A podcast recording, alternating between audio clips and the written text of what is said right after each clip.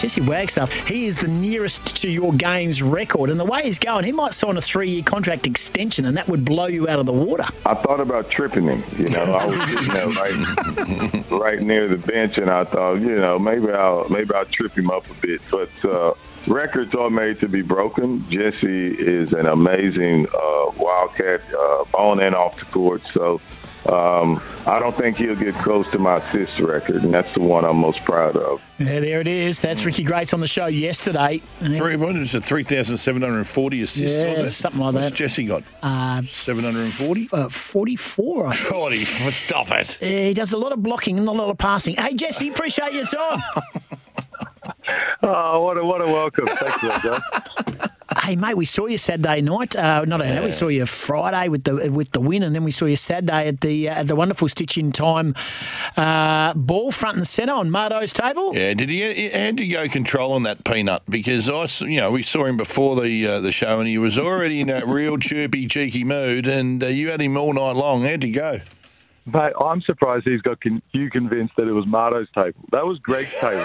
He, he runs, he runs the Stitch in Time, and he thinks you guys, he's got you guys thinking that it was on Mardo's table. That's that's the, the extent of game. That's a good point. That's a very good point. Jeez, he, he was looking annoying. He was really annoying on Saturday. That's the way he played. Nah, Damon's a great man. I think he's got a bit of a crush on you, uh, Scotty. But um, no, you, you mentioned it was, a, it was a fantastic night and a, a lot of money raised for a Stitch in Time. Yeah, really one hundred eight thousand dollars. Fantastic. That's a record, absolutely. Well, you know what, Greg, I, we've said it before too, Jesse, he's actually literally saving people's lives, doing what he's doing, and we uh, couldn't be prouder to be a part of it. Yeah, it's crazy. I mean, I, I see him quite often um, at school drop-off and pick-ups, and you, you kind of forget what he does, but those... Those dinners are a good reminder of, of kind of the impact that he has on people's lives. It's quite tangible um, and not, not abstract. Um, and, and, yeah, he's doing a fantastic job. Now, Jesse, something was brought up before we get our teeth into the Wildcats, and don't forget you're in action tomorrow against Cairns, six thirty R A C Arena. Myself and Vlahov will be there. Pretty sure he won't forget, mate. Pretty sure. No, I'm not saying Jesse will forget. Well, mind you, we're getting through that age. Um, and I'm talking about the, uh, the Wildcats fans. Now, uh, Jess, did you... Um, can Can I ask you, uh, of course, the event was staged, uh, the Rise Up dinner was staged here at uh, uh, Optus. Did you stay the night at Crown, like uh, all the other waiters and Mardo and, and all that? Did you have all a night? The other waiters bar one? Mate, I got, I got three kids, um, so no, I did not. Luckily, my...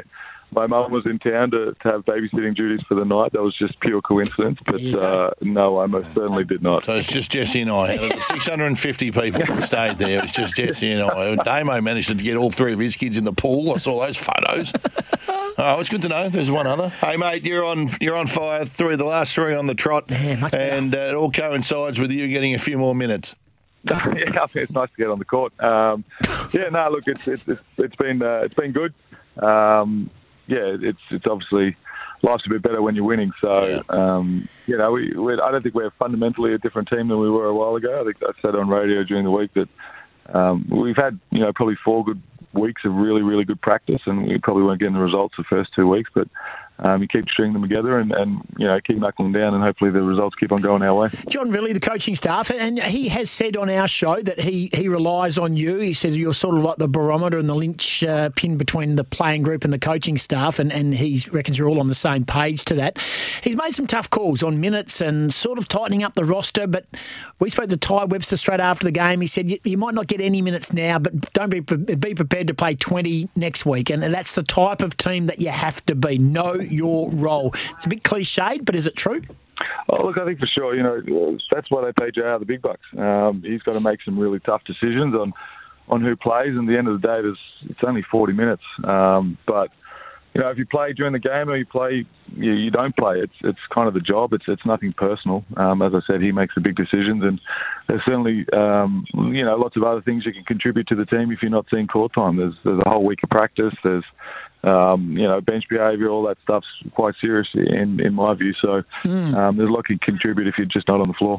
For those listening who don't know the sport of basketball, is bench behaviour and towel waving, of which Paddy Mills made it an art form initially before going on to be an absolute bona fide star of the N B A. But is is that behaviour so important to the, the, the, the, the temperature in the room of a basketball team and the fans and also the playing group? Uh, look, I think it is. I think it's probably a bit more visible than in, than in other sports, and, and obviously we're a smaller group than, say, footy. Um, you know, footy, your list is huge, but, you know, we, we come to practice each day and there's probably fourteen guys, um, you know, so only five are on the court, and there's a, there's more people off the court than there are on. So, um, as I said, if you if you're not on the court, and you know there's only one person with the ball as well, so if you don't have the ball in your in your hands, you, you better be contributing something else. Hey, winning does change everything, as you said, Jesse. It's much better going to work when you're winning rather than losing. Is the mood around the place different than it has been, you know, a couple of weeks ago? Because the, the ball you're playing at the moment has been, um, you know, fun to watch and uh, and getting the results.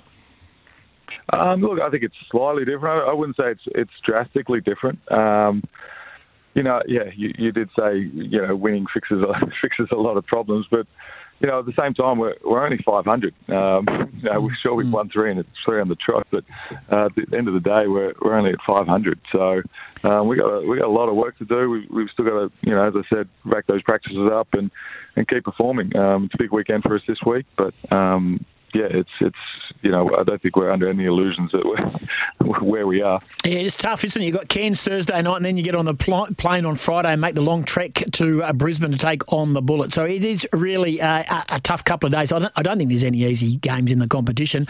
And Cairns will come into town thinking they can win. Uh, you know, they, they've got a couple of games up their sleeve. They haven't played as many as everyone because they had the N B A trip or the, the American trip. What do you make of Cairns and what they're going to bring to the table tomorrow? Yeah, obviously coached by Fordy, um, Adam Ford, who spent some time here, who's who's a great bloke and a great coach. Um, you know, they're, they're pretty young. They they play hard. Um, Fordy's team always always compete. Um, you know, and any team that comes in the R A C Arena is trying to get a win. I don't think too many teams, um, you know, they, they kind of mark this on the calendar. It's always good to to try to quieten the Red Army. Um, you know, so as I said, if they compete and, and get after it, it's certainly going to be a tough one. And then Bullets on uh, on Saturday, as, as Guy said, from memory, did we lose to the Bullets last time we played them?